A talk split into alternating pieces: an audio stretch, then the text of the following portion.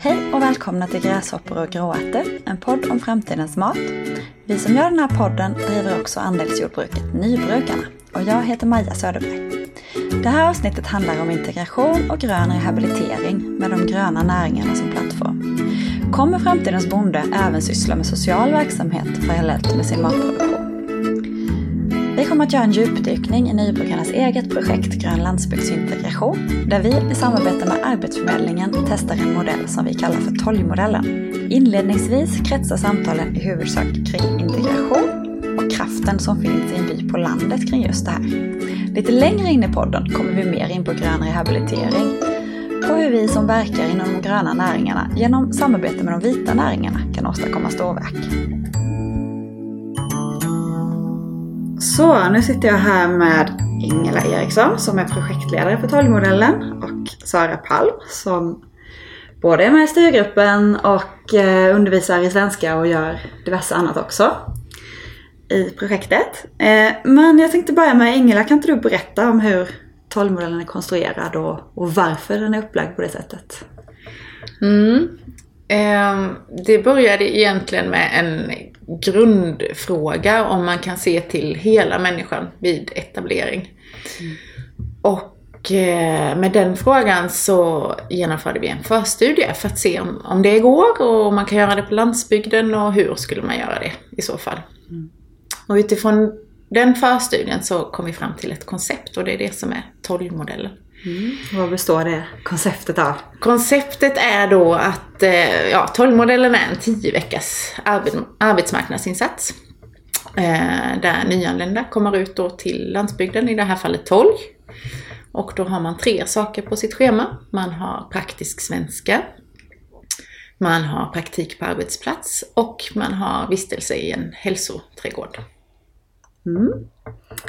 Yes, och om du tar lite, varför är det just de här 3 delarna? Vad är tanken med att kombinera just de 3? Tanken med att ha de 3 delarna är just att se till hela människan. För vi får både den privata delen i hälsoträdgården där man återhämtar sig. Men vi har också arbetsdelen i praktiken och så språket förstås då i den praktiska svenskan. Och hur, vi har utgått från just byn och Tolg när vi konstruerade modellen. Kan du, Sara, berätta lite om det? Att det skulle vara landsbygd var ju ganska naturligt, för det har ju ingått i konceptet och kring med gröna näringar. Sen att det blev just Tolg är ju för det här vi har tillgång till.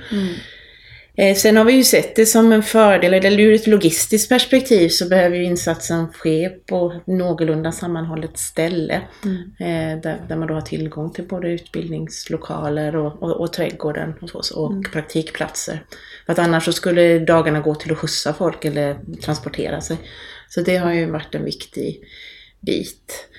Sen vi i Tolg, jag kan se det ur ett annat perspektiv också, att som bybo så är det ju inte bara vi som är med i det här projektet, utan det har ju funnits tankar och diskussioner kring hur kan vi öka mångfalden i byn, att vi alltså byter perspektivet. Tolgmodellen är ju till för deltagarna men också för Tolg. Men för Tolg att se på det här, hur man ökar mångfalden även ute på landsbygden. Ja, jag fick en sån fin känsla när deltagarna hade ju en middag som du var med och riggade och som avslutade nästan projektet och bjöd in alla de hade lärt känna. Och då var det ju, jag vet inte hur många vi var, 40-50 personer som de hade lärt känna. Det var ju en fantastisk känsla av att byn har välkomnat de här personerna. Ja, och det blir ett sammanhang för deltagarna också, att man får se hur det kan vara att bo på landsbygden och så vidare. Här blev det ju ett lyckokast som vi inte hade planerat i form av att eftersom Tolg ligger som det ligger så behövde vi hjälpas åt med skjutsning. Den här modellen kan ju säkert genomföras på andra ställen där deltagarna själva kan ta sig till byn eller till landsbygden, men här behövdes det.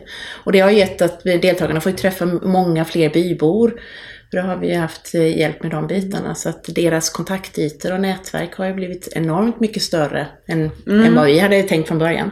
Så det är Nu är det ju halvtid i projektet och en omgång är genomförd. Kan ni säga någonting redan om hur det har gått?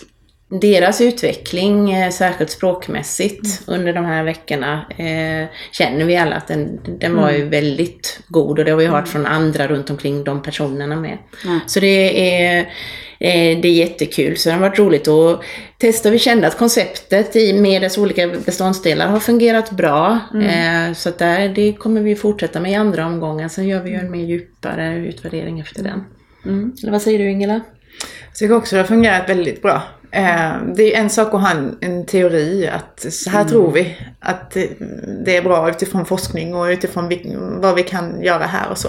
Det är en helt annan sak när det är människor som kommer hit och man ska få det så bra som möjligt för individen. Men jag tycker att det blir väldigt bra, och stor eloge till dem. Modiga personerna som har varit här också, för det är inte lätt att komma som första grupp och gå igenom det här. Men alla tre delarna behövs, kan vi se, och vi ser att de tillför varandra, och vi ser att vi får en väldigt god blick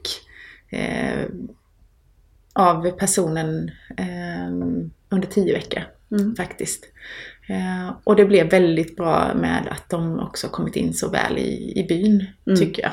Ja, jag pratade med ett gäng från idrottsföreningen igår som verkade väldigt peppade på att vara med och ta emot praktikanter nästa omgång. Ja, de är ju med, för så blir det ju lite skift av praktikplatser från gång till gång. Och nu den här gången som påbörjas i mars, så blir det fler platser som inkluderas, bland annat idrottsföreningen. Och då får vi ytterligare en dimension till det hela. Men jag tror att det är viktigt att man är öppen för och faktiskt fundera kring vad man kan göra ännu bättre. Och för just den gruppen som kommer också. Så att man inte bara tänker att det blev ju jättebra första gången, nu kör vi bara. Så här, utan det måste finnas en flexibilitet och nyfikenhet att fortsätta. Härligt. Passa på att fråga dig lite, Sara, för du har ju hållit i svenska undervisningen. Delar av den. Ja, jag har varit en av 2 som har hållit i det. Och det har ju varit lite mer liksom, inriktning praktisk svenska. Kan du inte berätta om vad ni har gjort, hur det går till? Ja, nej, vi har ju inte, med praktisk svenska har vi ju tänkt att vi pratar mycket utifrån det där vi är, och vi har ju, ursprungstanken var ju mycket att det skulle vara kopplat mot de gröna näringar igen, men där kände vi att vi behövde bredda det lite för att möta de här personerna på den nivån de var, för det var många grundläggande vardagsuttryck som de behövde. Och även om vi hade då undervisning ett par timmar på förmiddagen, så måste jag ändå säga att deras svenska fick de ju hela dagarna, från det att de hoppade in i bilen och över hela dagen. Så att, och under undervisningstimmarna kunde vi ju mer fokusera då lite på att att öva på vissa moment eller vissa ord. I mitt område försökte jag väva in mycket kopplingen mot arbetsmarknaden. Vad finns det för möjliga jobb? En hel lektion gick åt till att diskutera möjliga jobb jämfört med omöjliga jobb. För att stödja dem i sin arbetssökande. Att tänka, okej, vad är det som är möjligt, rimligt jämfört med omöjliga jobb. Att det är inte där man ska börja. Går man in på Platsbanken och ser att 87 000 jobb, så säger man jag vill ha jobb. Ja. Men man måste börja i en annan ända. Och där kan det ju vara en stor skillnad också. I hur det har fungerat i deras tidigare hemländer. Men mycket prata, och med mycket att utgå från individen. Och då höll ni till här där vi sitter nu i Bangkokshuset. På Bornas loft, men jag har också varit runt på lite studiebesök och det har vi lokalen. Ja, vi har försökt väva in ett par olika studiebesök inom de gröna näringarna då, för att få kopplingen.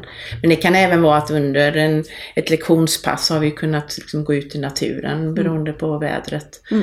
De första veckorna var det ju lätt att ta sig runt, och då hade vi förmånen också att det var ett bygge i närheten, så då kunde vi gå dit och prata med de snickarna som var där, och det blev så att de kom in och fikade på samma ställe, så det blev ytterligare kontaktytor. Men att prata just om hur är det att jobba, och det visade sig att flera av våra deltagare var ju intresserade av det yrket också, så man, det blev... Det låter som samtalet var mycket fokus. Ja, det var lite intressant att höra. Många av deltagarna hade ju med sig sen innan att de ville veta grammatiken och så vidare. Och vi försökte verkligen fokusera på hur vi använder språket. Det spelar ingen roll om det är ett substantiv eller ett verb. Det viktiga är ju hur du får ihop det till en mening så här initialt. Så att det blev lite roliga möten i det. Ja, men är det ett substantiv? Jag vet inte. Jo, det kunde jag väl svara på. Men om det var infinitiv eller vad det var för någonting. Ja, vad roligt. Har du trivts med det och undervisa i svenska? Det har varit väldigt spännande och utmanande, jätteroligt. Så. Det var en fördel för oss att de hade olika modersmål, de flesta. För då blir ju svenskan det gemensamma språket. Just det. Så det behövs, för att annars blir det lätt att man kanske faller tillbaka till sina modersmål. Så att det har varit en bra. Svenskan är ett svårt språk att lära sig. Det märker man ju, och det blir man varse också i de här situationerna. Men det har varit väldigt givande här att vi är ett program med 3 olika delar. Och vi har ju försökt att föra tillbaka så att på mina lektioner kunde vi koppla tillbaka till kanske vad man gjorde på praktikplatsen. Och vi har försökt ha lite kontakt emellan också, att man kan träna på samma ord och så vidare. Och att man kan föra det vidare. Så att arbetslaget har blivit en viktig del. Att man, just det här helheten. Vi ser på helheten till människan, men även i den här modellen. Att vi väver in att de olika delarna är väldigt viktiga. Och samarbetet mellan de olika. Eller samspelet skulle jag vilja säga. Mellan vi handledare då. Jag ska också lägga till att de här 10 veckorna har varit bra att det har varit just 10 veckor. För hade det varit under 2 veckor hade vi aldrig haft möjligheten att verkligen lära känna individen och se vad den personen både vill och kan och har möjlighet till och sådär. Nu i och med att vi träffade dem så pass lång tid och hade kontakt även med praktikhandledarna och sådär, så kunde vi se deras kompetenser och deras möjligheter på ett annat sätt. Så det har varit viktigt att det har varit så pass lång tid. Men ändå inte för lång tid för att man ska känna sig bara slappna av att nu är jag här, nu behöver det inte komma till någon förändring sen, utan tanken är att det här ska komma närmare, gör att de kommer närmare arbetsmarknaden. Så då kan också 10 veckor vara lagom till att fundera ut vad kan nästa steg vara.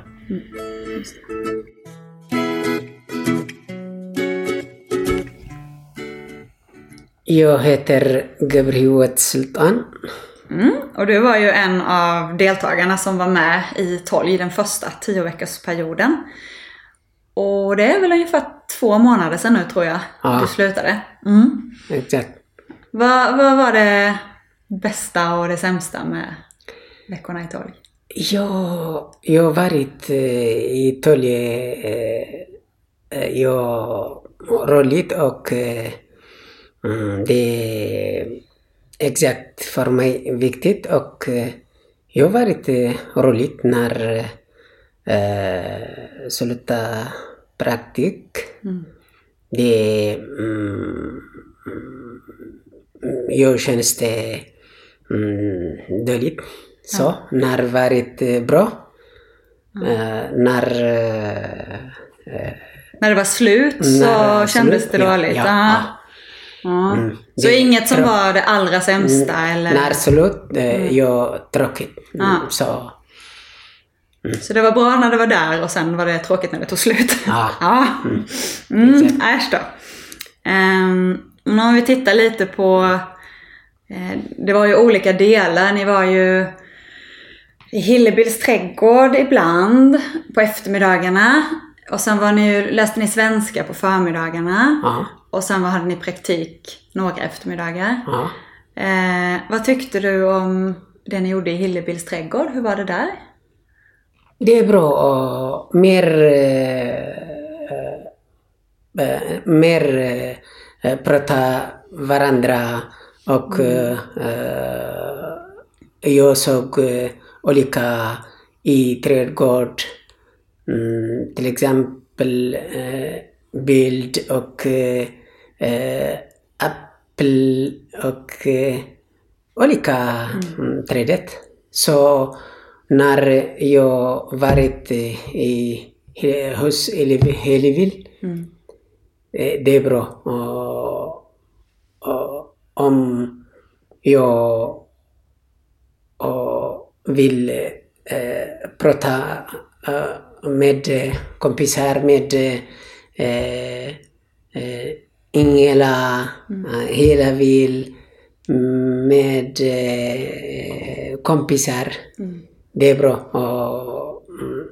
Jag kan veta mer svensk. Och, det var lite lugnt där också, va? Jämfört med de andra delarna fick ni ta det lugnt och ja, men ha tid att prata, ha tid att titta och så. Ja, det är bra. Jag tänker hos oss, du hade ju praktik hos mig och Joe på Nybrukarna. Ibland hade ju vi ganska bråttom och bara, vi måste få färdigt det här nu. Ja. Så var det inte trevligt. Ja, när jag eller vi varit hos dig praktisera i odling. Ja, roligt och jättebra. Så det när varit plocka potatis, plocka morot, det är olika. Så ibland inne växthus plantera olika grönsaker. Ibland ut plocka potatis och morot och olika så. Det jag varit hos dig. Jätteroligt och jättebra. Ja, det tyckte vi med. Vi fick ju väldigt fin hjälp och det var väldigt roligt och allt vi pratade om och allt vi skrattade åt. Så vi är väldigt nöjda också, måste jag säga. Om du tänker på förmiddagarna när ni var i Bangkokshuset och ibland var ni på studiebesök också, men tanken var ju att ni skulle träna svenska på förmiddagarna också. Ja. Men lite mer lektioner, lite mer undervisning. Var det ett bra sätt att lära sig svenska om du jämför kanske med vanlig SFI eller var det bra svenska undervisning? Det är också jättebra för att lära mig olika ord. Ja, det kändes som ni allihop just det här med att prata, att ni blev mycket bättre på att prata. De också kan lära och veta mer ord svenska. Jag tror så. Men jag är jättebra och varit roligt. Det var bra. Och om man tar allt det här tillsammans då, att det var svenska, det var hälsoträdgård där hos Hillebill och det var praktiken. Var det 3 bra saker eller kunde man hoppat över en del, tagit bort praktiken eller tagit bort Hillebills trädgård eller tagit bort svenskan och bara haft något? Eller? De viktigt 3 olika saker. Inget stort du tycker vi ska ändra på till nästa omgång? Jag tror de 3 viktigt. Så vi kan lära andra personer. Det är bra. Fingrar bra, de 3 olika saker. Ja, bra. Kul att höra. Tack. Tack så mycket, Maja.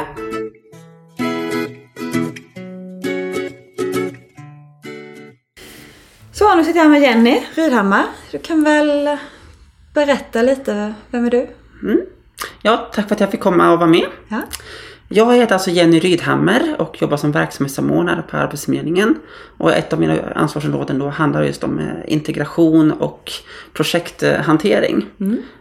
Och därför har jag varit inblandad då i uppstarten av det här projektet då som vi gör tillsammans med Nybrukarna. Och hur kommer det sig att ni har valt att satsa på det här projektet? Vi blev intresserade när vi fick se den här förstudien som projektledaren har genomfört, alltså Ingela. Jag tyckte det var ett väldigt spännande koncept i kombination med de rapporter som kommer från näringslivet om brist på kompetens inom just de gröna näringarna och de stora regeringsinsatserna för att hela landsbygden ska leva. Mm. Så handlar väldigt mycket om att kan man då göra en helhetsgrepp som det här projektet då skulle kunna vara. Mm. Att både tillse att man får en inblick i landsbygden, tillsätter kompetens till näringslivet och att deltagarna får se vad det innebär att vara på landsbygd och att få jobba med liknande saker som de är vana vid från hemlandet. Just det. Men överlag så tycker jag att deltagarna har rapporterat att det har fungerat bra. Mm. De har varit nöjda med insatsen. Och de indikationer som har kommit från parterna som varit inblandade i projektet har varit positivt. Mm. Personer har varit intresserade, deltagarna har varit intresserade. Näringslivet och personer som bor här omkring har varit intresserade av det här, den här insatsen. Mm. Och då har vi ändå uppnått flera av de mål som vi hade satt upp för det. Mm. Sen får man ju se vad nästa steg är. Vi har ju fått många rekommendationer för de deltagarna som deltagit i omgång 1. Som nu kan jobba vidare med för att säkerställa att personerna kan jobba vidare med det som de har blivit intresserade av.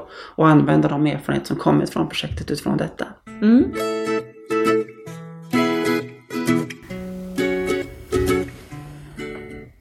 Deltagarna i Tolgmodellen ägnar ju 2 eftermiddagar i veckan i en hälsoträdgård.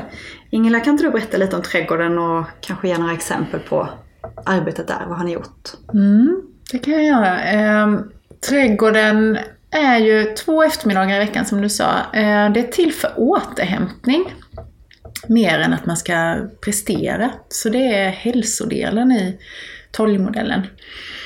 Och där har vi alltid en inplanerad aktivitet, men det är också alltid tid för samtal och tid för egen tid i trädgården och så. Så att det är mindre prestation och mer återhämtning. Mm. Och vad har hänt med gruppen och deltagarna i trädgården eller under det här momentet? Ja, eftersom det är ju samma människor som är med i alla de 3 modulerna, så de svetsas ju samman som en grupp, och det märks ju tydligt under de här 10 veckorna. Och man hinner öppna upp sig lite, man hinner känna efter och hinner släppa lite på den privata sfären och prata om saker man har varit med om och så. I början var det väldigt tydligt att man även där ville prestera. Vi hade till exempel en aktivitet där vi beskar äppelträd i början, och då var det väldigt tydligt att nu ska vi göra det här och nu ska det bli färdigt och det ska bli fint och så. Mm. Men det är inte det som är det viktiga i trädgården, utan det viktiga är att man faktiskt känner av naturen och känner efter och sådär. Och efterhand så märkte vi väldigt tydligt att det blev också det som man kanske uppskattade mest och gjorde också. Mm. Och i Tolgmodellen så är ju just, ser jag det som de andra 2 delarna är ju praktik och svenska. De är ju lite mer klassiska i olika projekt och olika satsningar. Här är det ju hälsoträdgården kanske det som är lite unikt. Mm. Vad är liksom tanken med att ha med den delen? Varför har man en sån här del? Mm. Jag tycker att det är viktigt för att man just ska se hela människan. Vi är inte bara arbete. Vi har en väldigt stor del i övrigt också. Och det finns så mycket forskning som visar att natur är viktigt för hälsan. Och här jämte mig och Ingela sitter ju också Pernilla. Vem är du? Säg det först så. Vem är jag? Ja, men väldigt kort och arbetsrelaterat så jobbar jag som arbetsterapeut i Region Kronoberg på primärvårdsrehab. Mesta del. Mm. Och vad ser du att den här hälsoträdgården som en del i det här projektet, har du någon, vilken funktion tror du den kan fylla? Men jag tänker att för det första hela projektets upplägg med de här 3 olika benen, eller vad man ska kalla det för, ger en chans till att det blir en helhet, och när vi ser till en människas helhet, då tror jag vi har störst chans att lyckas att göra förändringar eller få till de hållbara resultat. Mm. Så jag tror att det är en väldig framgångsfaktor att inte bara fokusera på arbete, utan att vi måste hitta återhämtning. Sen vet vi ju att naturens betydelse för hälsan, att den är stor och att den oftast glöms bort i dagens urbana samhälle. Mm. Att vi faktiskt behöver en tror jag, en ganska nära kontakt med naturen för att må riktigt bra. Borde det finnas mer inom den vanliga vården också då? Ja, frågar man mig så tycker jag absolut ja. Varför det? Nej, men just för att alltså det är ju faktiskt så att vi som människor också är en del av naturen och hela ekosystemet och så vidare. Och vi lätt glömmer bort det. Mm. Så jag tror att ju mer vi kan följa med i årstidernas växlingar, i dygnsrytmer och så vidare, så skulle det gynna människan överhuvudtaget. Så att, ja, mer natur, det tror jag verkligen vi behöver. Och då tänker du förebyggande eller behandlande eller både och? Jag tror vi kan använda både och på väldigt bra möjligheter. Mm. I just Tolgmodellen så är ju målgruppen nyanlända. Är ni insatta i forskningen kring just de här metoderna för den här målgruppen? Vad säger den? Ingela? Ja, det är ju ganska nytt område. Man forskar ju just nu i Alnarp på det. Så det finns ju inga färdiga resultat kring just målgruppen nyanlända. Men det kommer väl under 2018 tror jag rekommendationer till Arbetsförmedlingen då från Alnarp kring det. Finns det några preliminära resultat eller när du hör? Det är ju positivt precis som det har varit för andra grupper man har studerat där.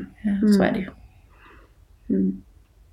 Och om du nu har du ändå en liten erfarenhet av just den här gruppen i en sån här metod. Kan du se någonting specifikt för gruppen? Har den fungerat som du hade tänkt att den skulle liksom? Eller? Mm. Jag tycker det har fungerat väldigt bra. Och man kan se hela det här, alltså man brukar säga att det kommer en dipp efter ett tag och sen blir det bättre igen just när det gäller den psykiska ohälsan då. Och det kan vi se bland vissa av deltagarna att det har man hunnit med.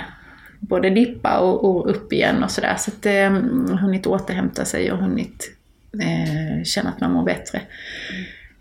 Så det har fungerat helt enligt andra forskningar inom det här området. Oavsett om det är nyanlända eller om det är andra.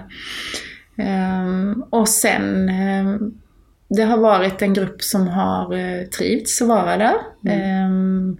Det har varit en grupp där man också ser, bonusen är ju även här språket. Vi samtalar mycket och då får man lära sig använda språket ytterligare. Förutom då hela den här naturdelen som man kanske inte har tillgång till alltid där man bor. Nej, och jag ser det också som att man kommer till ett nytt land och det är en annan natur. Och man vet faktiskt inte om det finns några farliga djur i vår skog eller inte. Alltså det är också en sån här, tänker jag, integrationsdel i att lära känna en ny natur. Dels det, men faktiskt också väldigt mycket som man kunde säga, det här växer i mitt hemland också. Så det var väldigt mycket återknytande till att men det här finns ju här och vi gör så här med den här växten. Vi hade någon aktivitet där vi gick i trädgården och kikade på vilka växter som växer även hemma då. Och så var det ju olika från de olika länderna vad man använde till och så. Så att det blir också en liten del av hemma som även så som ett frö i det nya landet. Ja, det så det blir liksom en tydligare känsla av sammanhang.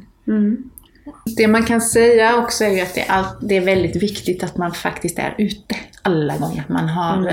Man går alltid en egen runda i trädgården och man pratar alltid om vad har man sett, vad var det för skillnad från förra gången. Så att man är i liksom nuet och känner att okej, nu börjar löven falla till exempel, som det nu var i höstas. Så det är viktigt att vi alltid är utomhus en del av tiden. Fint. Om vi tänker oss att vi tror på den här modellen eller den här metoden som man kanske kallar grön rehabilitering då, kan ni se att företag eller personer inom de gröna näringarna kan spela en roll i att det här utvecklas och blir större och används mer? Ja, men det tror jag absolut. Jag tror att det kan vara en framgångsfaktor. För just det där med alltså finansiering och ekonomi är ju en krass verklighet i vardagen. Och då behöver det ju liksom lyftas ut att det inte bara är då kanske en rehabiliteringsmetod eller som nu i en projektform då, utan att hur får man det integrerat i vardagen. Och har man då gröna näringar, då är ju det en självklar del. Att vara utomhus, att vara i kontakt med årstiderna och så vidare. Och då kan man ta med sig kanske en del av det teoretiska tänket i det då ämne som kallas trädgårdsterapi liksom, så. Och på så vis förstärka det hela. Just det. Där tror jag det finns en framkomlig sätt att knyta ihop olika delar. För att det är, ja, företagen eller verksamheterna som håller på i grön näring, de har ändå den här plattformen naturligt på något sätt. Det finns en miljö. Man kanske inte behöver bygga den från början, utan man kan... Ja, det tycker jag var så häftigt då när jag gick utbildning i trädgårdsterapi på Alnarp, just att man pratade om gröna och vita sektorer liksom, okay. Då. Okay. Och i det här fallet så representerar jag ju den vita sjukvården liksom då, men att vi behöver knyta ihop det med den gröna för att det då ska ge bra resultat. Okay. Och det var ju det som kanske är en av svårigheterna när vi gör det som projekt inom sjukvården, att då har vi vit personal och sen så måste vi tillföra den gröna någonstans ifrån. Och då blir det liksom en extra kostnad bara, istället för att man verkligen kan lyfta in och förstärka varandra. Så det är en samverkan som egentligen är nyckeln här? Ja, det tror jag. Att någon som har platsen eller naturkunskapen samverkar med någon inom vården då till exempel. Ja.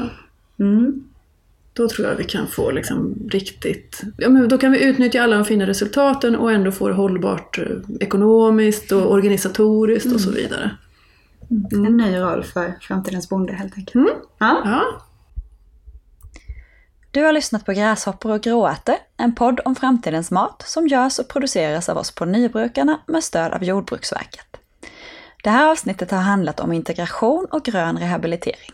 Vill du veta mer om hur andra gårdar arbetar med just grön rehabilitering har jag också gjort ett besök på Grevegården som sysslar med just det här. Men inte för målgruppen nyanlända utan för personer med utmattningssyndrom. Läs om det besöket på Nybrukarna Labs som du hittar på vår webbsida nybrukarna.se. Och innan vårbruket drar igång planerar vi att hinna släppa ytterligare 2 poddavsnitt. I det ena kommer ni att få träffa forskaren Johanna Björklund och temat för vårt samtal är Agroforestry. Kommer framtidens jordbruk baseras på perenna grödor? Varför är det önskvärt? Och hur skulle sådana perenna odlingssystem kunna se ut? Det andra avsnittet kommer att handla om rekoringar. Ett koncept som enkelt för samman lokala producenter och konsumenter. I det avsnittet heter gästerna Victoria Svensson och Annika Gustafsson. Och de är drivande krafter bakom den framgångsrika rekoringen i Skövde. Tack för att du lyssnade. Du hittar vår podd på nybrukarna.se samt i de vanligaste podcastapparna. Följ oss också gärna på Facebook och Instagram.